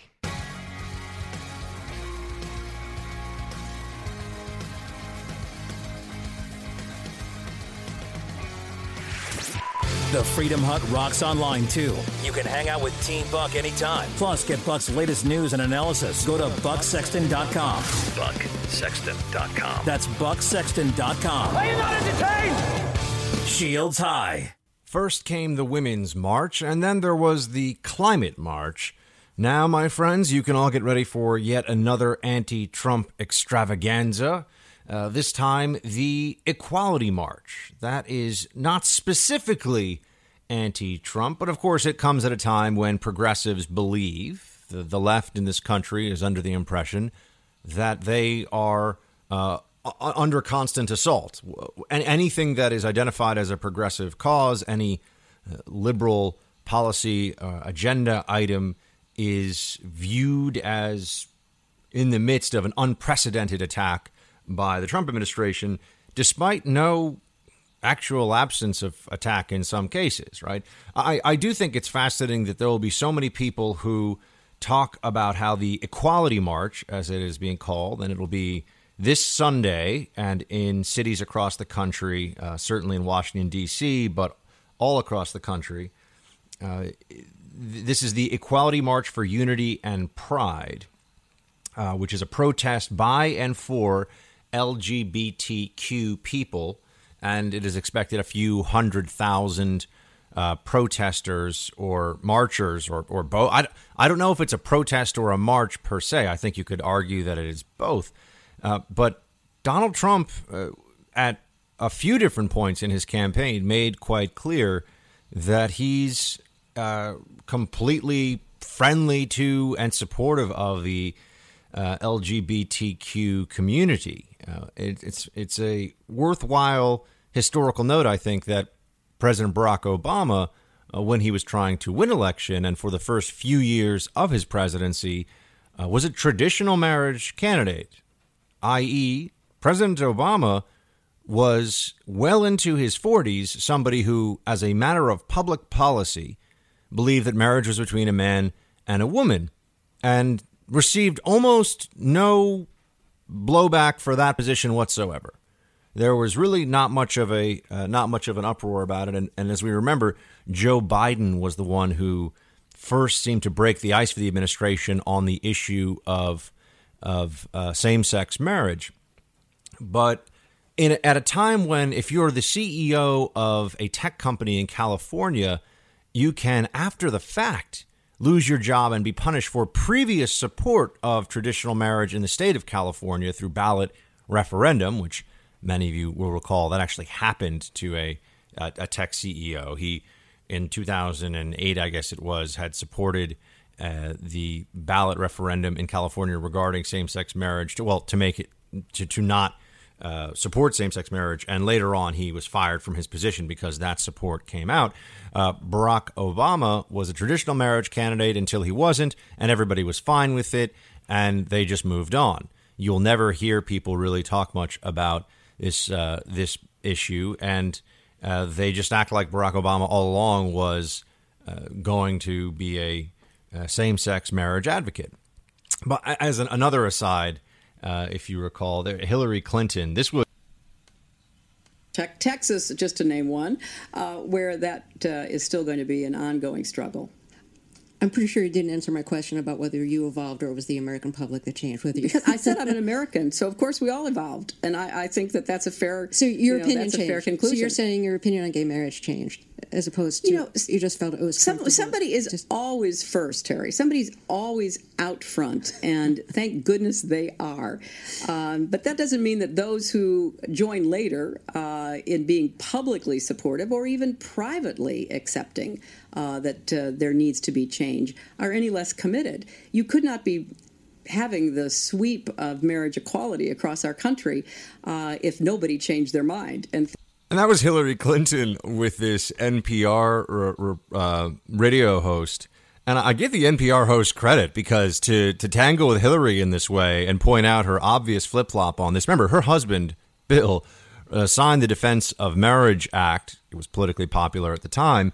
Uh, and Hillary had been a traditional marriage candidate, whatever you want to say about how traditional her marriage is, uh, for quite a long time in public office. Remember, this isn't a private citizen who then gets into office and changes. This is somebody who has been in public office, and you can just hear in that inter- interview. By the way, one of the uh, the uh, defining characteristics of Hillary Clinton, which is just a a phoniness that drips off of her, a phoniness that comes across in her voice, in her words. It's, you know, well, there's always people who are first. And she did not like being uh, challenged in this interview, by the way. This is a fun little throwback. It's Friday, so why not? Here, I just want to play a little more of this NPR uh, Hillary running for office, getting called out on being a flip flopper on uh, same sex marriage. Here's what, what happened.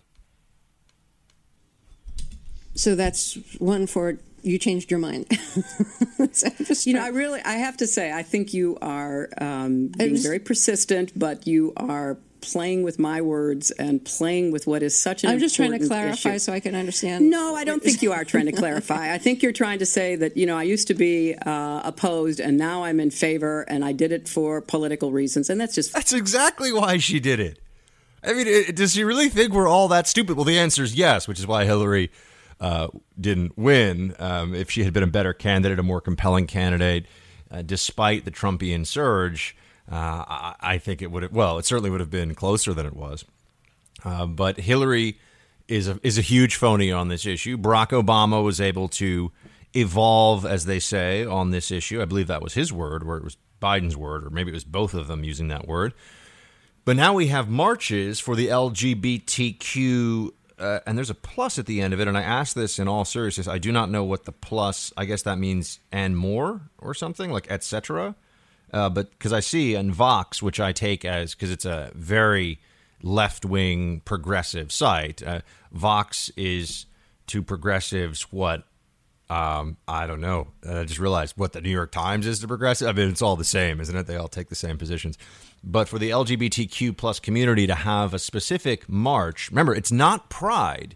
This is Gay Pride Month, and in New York City, where I live, there will be the uh, Gay Pride, or, or just uh, they just call it Pride now. Pardon me. Uh, they just call it Pride. The Pride Parade, which I have inadvertently uh, seen and been around many times because it happens in my neighborhood where I live. It actually goes right past uh, where, well, where I used to live used to go right past the window. So for the entire day, if I was in New York City, I would hear and see pretty much all of it. Um, but Pride is in for a couple of weeks. Uh, this is a specific addendum to the series of marches. And look, you know, Pride is that that's great. I hope everyone has a you know a, a great day.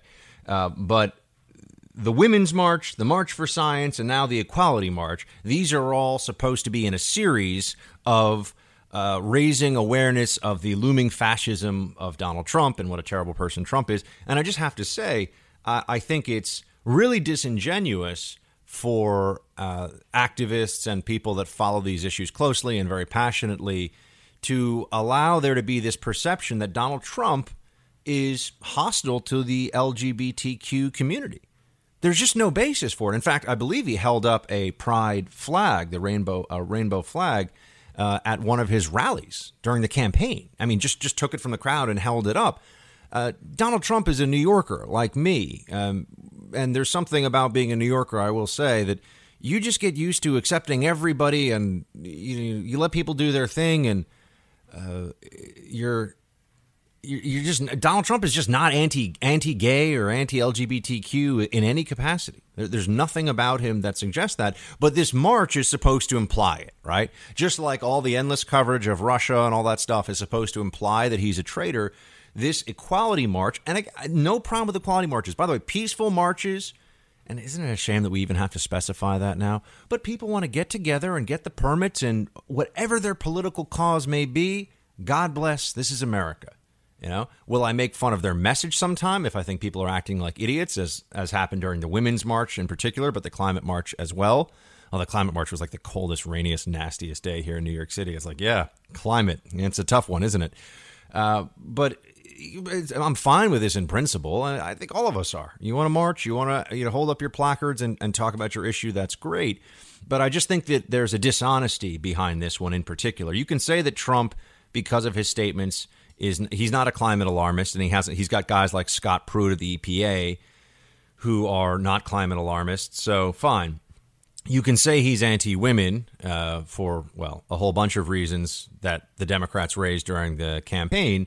Um, but given that the Democrat Party just completely excuses Bill Clinton, never mind the Kennedys, Teddy Kennedy. I mean, you go down the line of all the philandering, abusing uh, true misogynists who are held up as the uh, as as figureheads. I mean, who are held up as the great names of the 20th century and into the 21st century Democrat Party. Uh, it's it's a disgrace. So it's very hard to take them seriously on that issue. Um, but uh, looking at this uh, this march for equality. Uh, it's going to happen this Sunday, and I'm sure there'll be a lot of anti-Trump signs. And I just hope some people are asked the question: why is it that Donald Trump is the first president? Remember this: he is the first president to have been uh, from the from the get go um, fine with same sex marriage from his first day in office. And Barack Obama was not officially on the record. He was a traditional ma- marriage candidate. And yet they're having this march when, when Trump is president. H- how is Trump a threat to the LGBTQ community? In, what way? I mean, I know people could conjure up, oh, well, his Supreme Court picks down the line, but he's not hostile to the LGBTQ community. So why is it uh, a march that needs to happen, really, if it's about Trump? Now, they may claim that it's not about Trump, but that seems also to be on its face not really honest because you had the Women's March, the Climate March, now the LGBTQ March. I'm sure there's if there isn't already planned, there will be at some point an illegal immigrants march. They'll call it an immigrant march, but they mean an illegal immigrant march. So I think that that's something else that we should all be ready for down the line. And I, I just wish that there was a little more honesty with what Trump, with what Trump's faults are. Uh, there are places where I can understand that progressives and Democrats uh, are going to have obvious uh, disagreements with the president. They they clearly have uh, sweeping disdain for the president. But to claim that he is th- this threat to LGBTQ issues is just it's just nonsense. It's just d- disconnected. It's just disconnected from reality. And I wonder what the coverage will be like of this march on Sunday. Um, I will be looking uh, eagerly at the newspapers to see what they have to say about this. Uh, team, we are going to hit a quick break. We've got much more coming. Stay with me.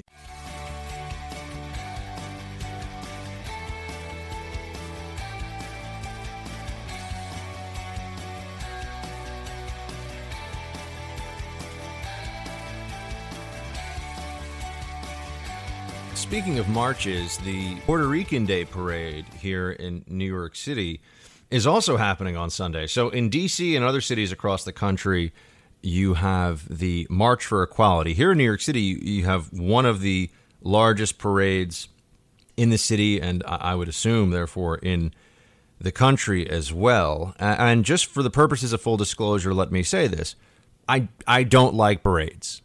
Uh, the only parades that I can get behind or get excited about are uh, celebrations of uh, veterans. That's pretty much it. I, I, I can't even say as a, somebody who's roughly half Irish in terms of my uh, d- descents, uh, descents, gosh, descendants, or where I descend from, from whom I descend. I can't even get that excited about the St. Patrick's Day parade. I just don't like parades. It's not even really about the subject matter. Again, I make an exception for veterans parades, but other than that, I feel like they in, in an urban place like New York, they just clog up the whole city. There's a tremendous le- uh, mess left behind afterwards, and it, it's just always kind of a letdown. You know, you stand there and it just goes on and on, and you're standing and it goes on, and I don't understand. I think parades are one of the more overrated parts of uh, our I don't know of, of American culture. We we have this thing about parades all the time, and I just I don't I don't really get it. You know, it doesn't really make sense. People want to stand and watch the parade. Look, it's fine. I'm not putting it down. It's just not my thing. I, I don't I don't like parades. But then again, I'm curmudgeonly and don't like shoes that aren't super comfortable, and also hate when people whistle in public or get very aggravated when I'm uh, in a movie theater and someone starts talking. So, I, look, I've, I've got some issues. I understand that, but I don't like parades uh, as a general rule. So I'll just put that out there for purposes of fairness. Parades and, and you know, another one, picnics. People always, well, you know, picnic, oh, it's so fun. You get the basket and you get out there. It's like, well, first of all, am I am I sitting on the ground during this picnic? What am I? Is, is that supposed to be comfortable? Uh, by the way, what kind of pants am I supposed to wear that I'm sitting on the grass or the dirt and I don't I don't care about them? I, I know I'm sounding again curmudgeonly, but let's let's get real about picnics for a second. So you sit down on the grass and you, you know what?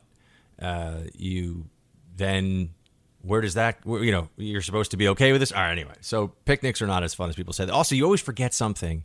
You know, you're like, oh, where is uh, where is my my fig uh, you know jam that I need to make sure that my the flavors of my camembert come out properly. You know, I know I'm sounding a little little uh, little petty bourgeois here, but you know what I'm saying. I just don't like I don't like picnics. I don't like parades.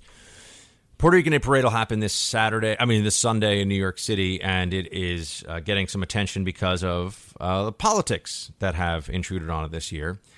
Um, you have uh, Oscar Lopez uh, Rivera, who will uh, who will be marching. He'll be an honored guest. Uh, who is a he was a convicted of seditious conspiracy. I mean, this guy was involved with a terrorist organization. Uh, he was involved with the FALN that uh, killed people and down at Fraunces Tavern uh, planted a bomb. they wanted Puerto Rican independence. by the way, Puerto Rico needs a lot of help right now, as you may be aware from some of the news headlines. It's bankrupt and uh, a huge percentage of the uh, of the territory. It's not a state, of course. The territory is on Medicaid, so it's there's a lot of welfare going on in Puerto Rico right now, and they don't have enough money to pay for stuff there, and they got a lot of problems. There's also, unfortunately, there have been reports of a lot of Zika on the island as well. Uh, so Puerto Rico's got problems. Uh, it's got problems. Anyway, this uh, Puerto Rican Day Parade uh, has issues because uh, 25 of 50 floats, which are sponsored, uh, you know, sponsored uh, for the event, are they're only 25 rather out of 50 um, because half of them dropped out as a result of Oscar Lopez Rivera being honored here. Uh, very interesting that Obama would decide to commute the sentence. The uh, the sentence. Look, the guy served 35 years. He's 74 years old, but he's uh, involved in terrorist activity. Uh, why would you commute his sentence? And it's just like what uh, Hillary had Bill Clinton do before he left office. Uh, Democrats, when it comes to the Latino and Hispanic vote in this country, are are willing to to pander uh, in, in whatever way they possibly can, including uh, commuting the sentences of terrorists, convicted terrorists. So That's a shame because it's going to hang a dark cloud over, although I think the weather will actually be beautiful, but it's going to be something that is affecting perceptions of this parade in New York City uh, on a day when I think a lot of uh, Puerto Ricans could really use a, a nice day to to celebrate and not have to worry about the uh, political implications of honoring somebody or including somebody in this parade who is a uh, well commuted had his sentence commuted because he was involved with a terrorist group. Uh, so that's what's going to be again. You got two. You got well, not two, but uh, the March for Equality and the Puerto Rican Day Parade this weekend. So uh, a lot of stuff happening in cities. If you want to avoid traffic jams and a lot of noise, my recommendation to you would be to, uh, and a lot of you are like, Buck, I live far away from any parades. This is a problem for you, not a problem that uh, I will have to deal with this weekend. And lucky you, I'm sure that is the case. Uh, anyways, Puerto Rican Parade's happening. I, just, I, I, don't like parades, um, and I, I, don't understand why people do. A list of things that are that are it's just they're it, they're overrated on a list of things that I find are deeply overrated in, in American society. You know, parades are high on the list, picnics. I'll even say it. People get mad at me for this. Most of the time, live music is overrated. I love some live music. It can be amazing, but going to a huge concert most of the time doesn't doesn't turn out the way people want it to. I'm just saying, I know, get mad, yell, say that you had the best time ever, but I speak the truth.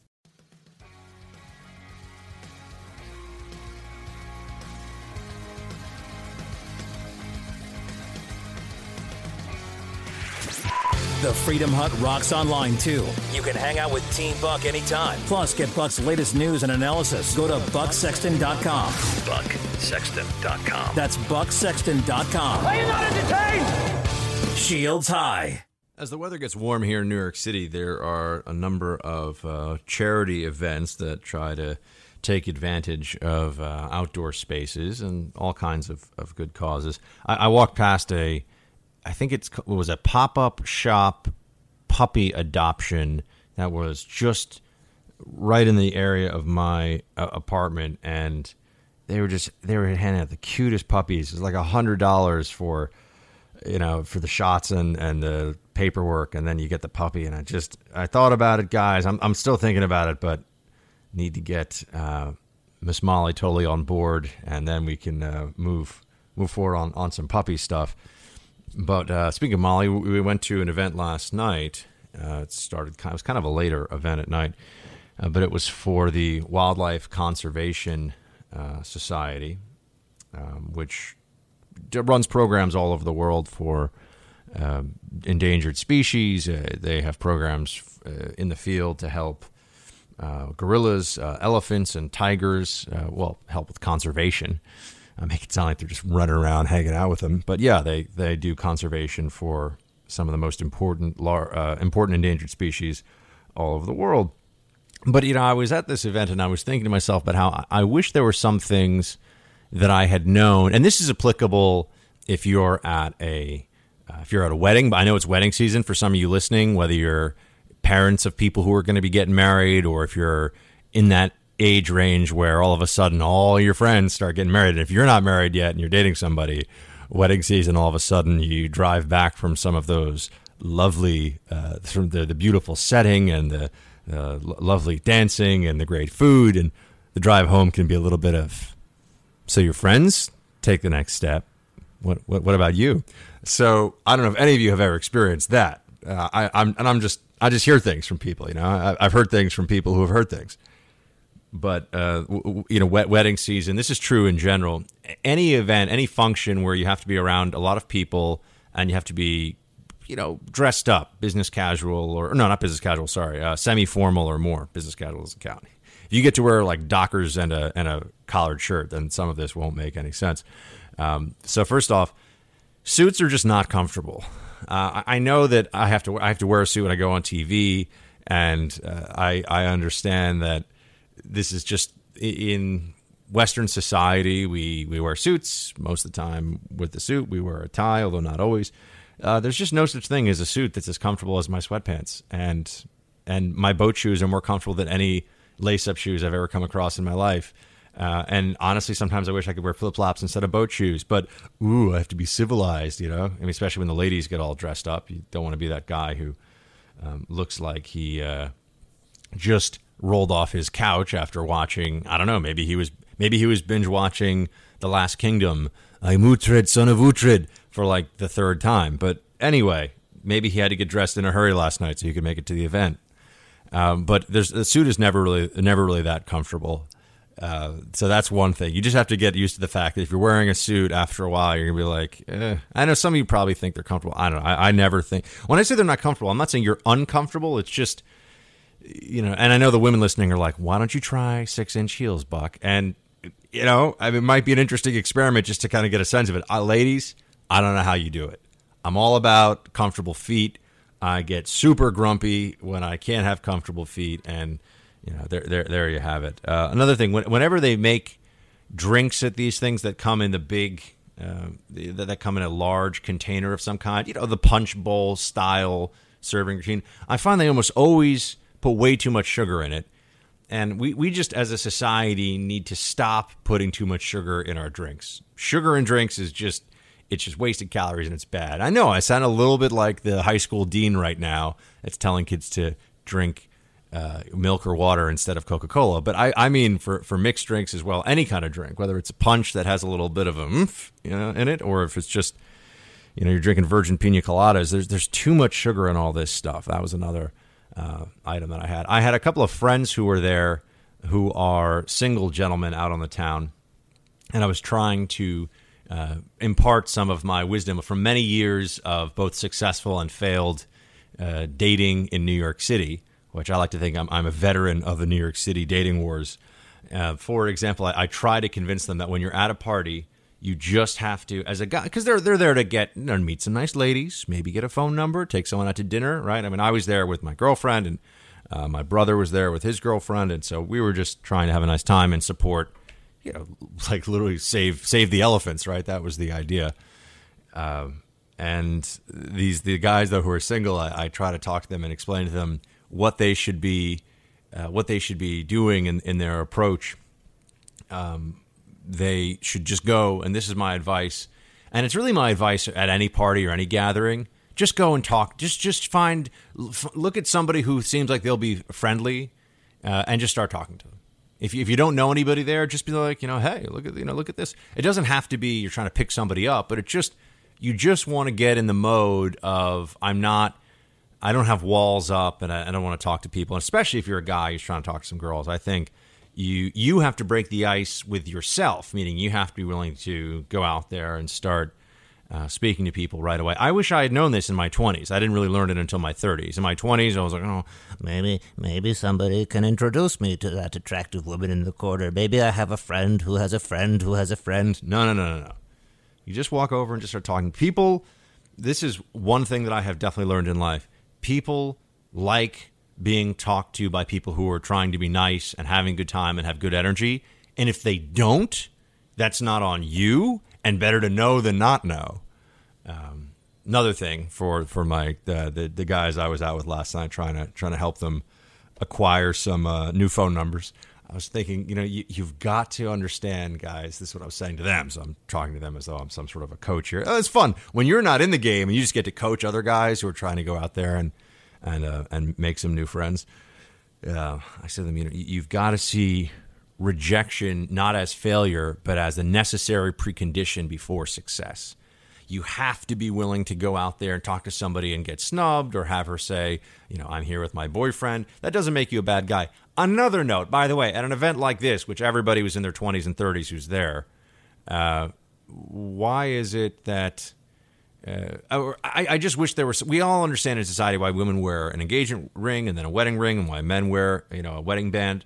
Uh, I, I, wish at these kinds of events they would do something so that the, the truly single ladies would signal somehow and i know this is this would require some radical social reorganization because no one thinks in these terms but the single ladies should be known as the single lady so that we don't have to deal with that, that awkwardness of well you know my date's getting me a drink and then maybe he comes over and now you've got some kind of a problem by the way this is true at weddings it's true at parties you'll go to this summer um, for those of you who are single uh, and who are guys. Although the ladies, you know, you can go and talk to. You can go. You can make the first move with uh, with the guy. You know, you don't have to. As you know, you know, ladies, we're 21st century. Do as you do as you wish.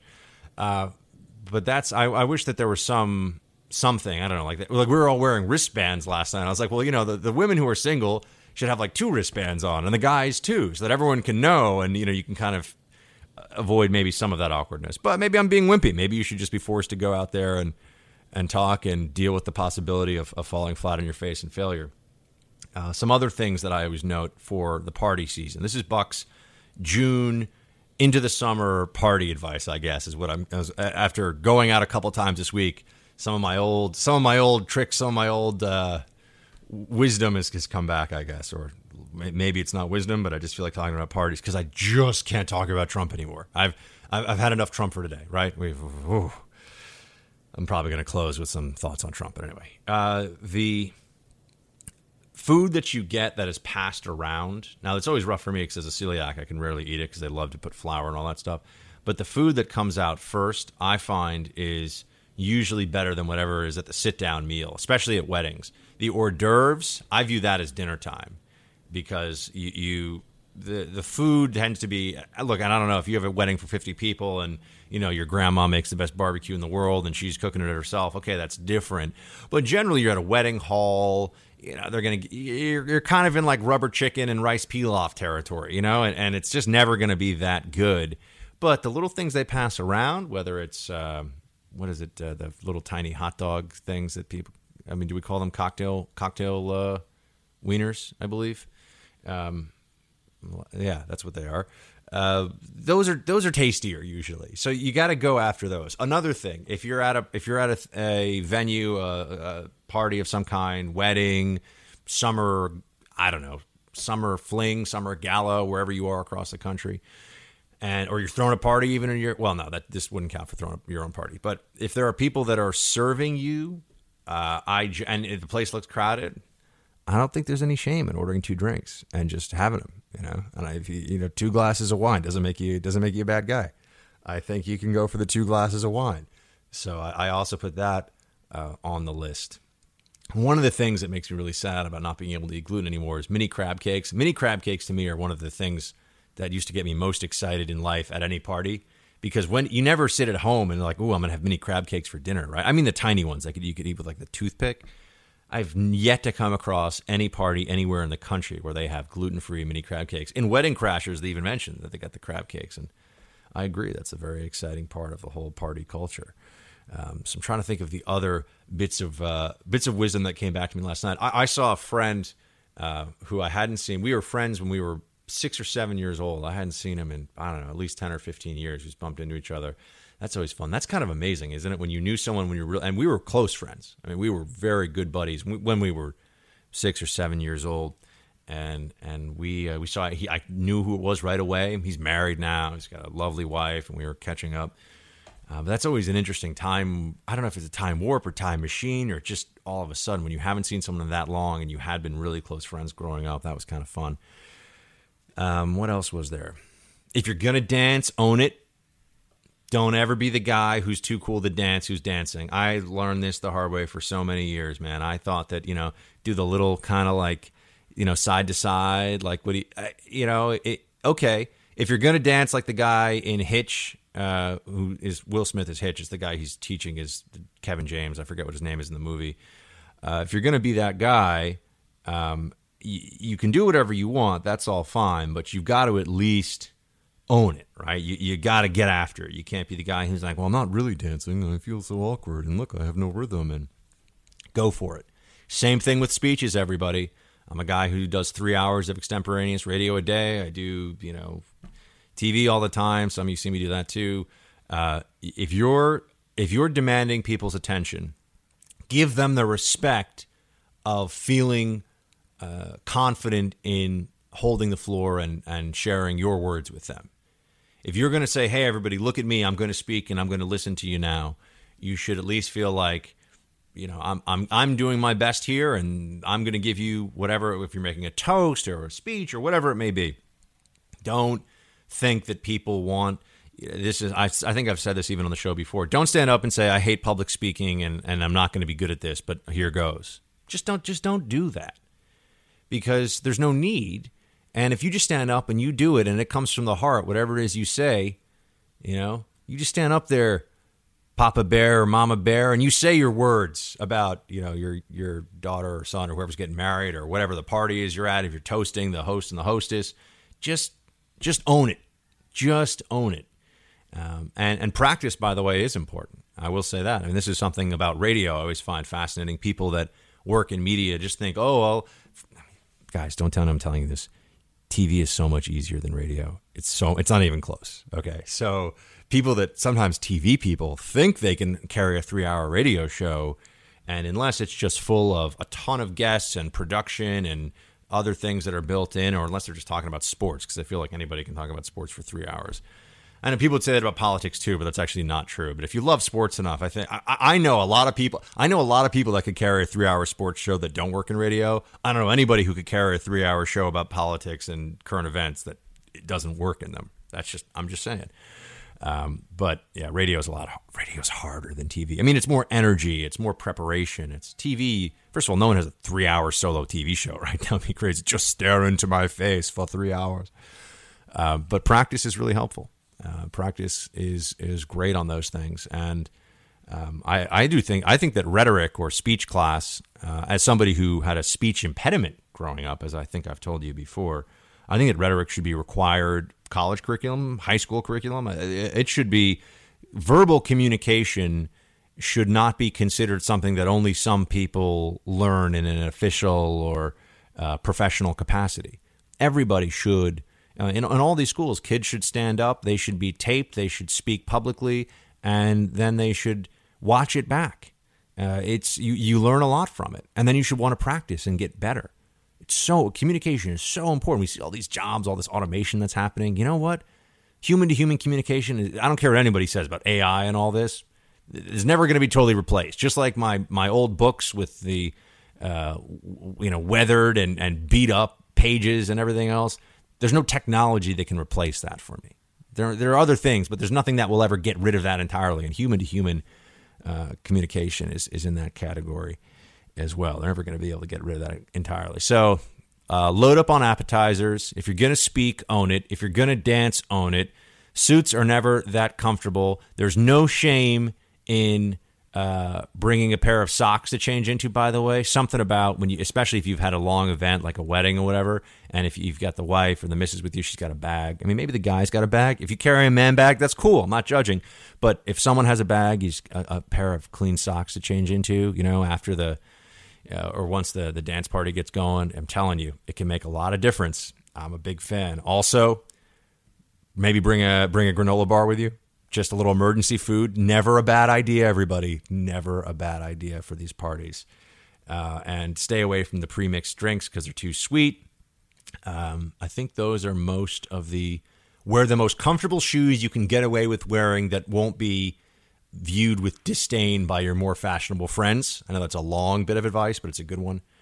Um, so anyway, I hope you guys have fun parties or uh, events, whether it's a backyard barbecue or just you know, sitting out there on your own uh, porch with your family, cooking some burgers, whatever you've got coming up this weekend and all summer. I, I hope it's really fun and exciting because for all the talk we do about politics and everything else here, that is in fact what really matters. Your day to day, enjoying yourself, enjoying time with your loved ones, and uh, I hope you have a great weekend plan. Uh, I'm not going to close with that, but we're going to have a quick close when I come back. So uh, stay with me, team.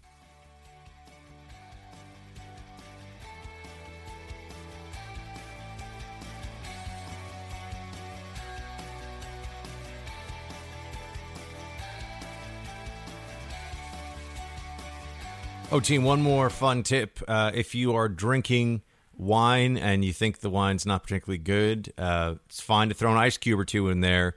It just makes it a little, uh, it just takes a little of the bite off if the wine is not particularly good. Little little trick I've learned from hanging out at all different kinds of parties. I go to I go where there's box wine. I go where there's any kind of wine.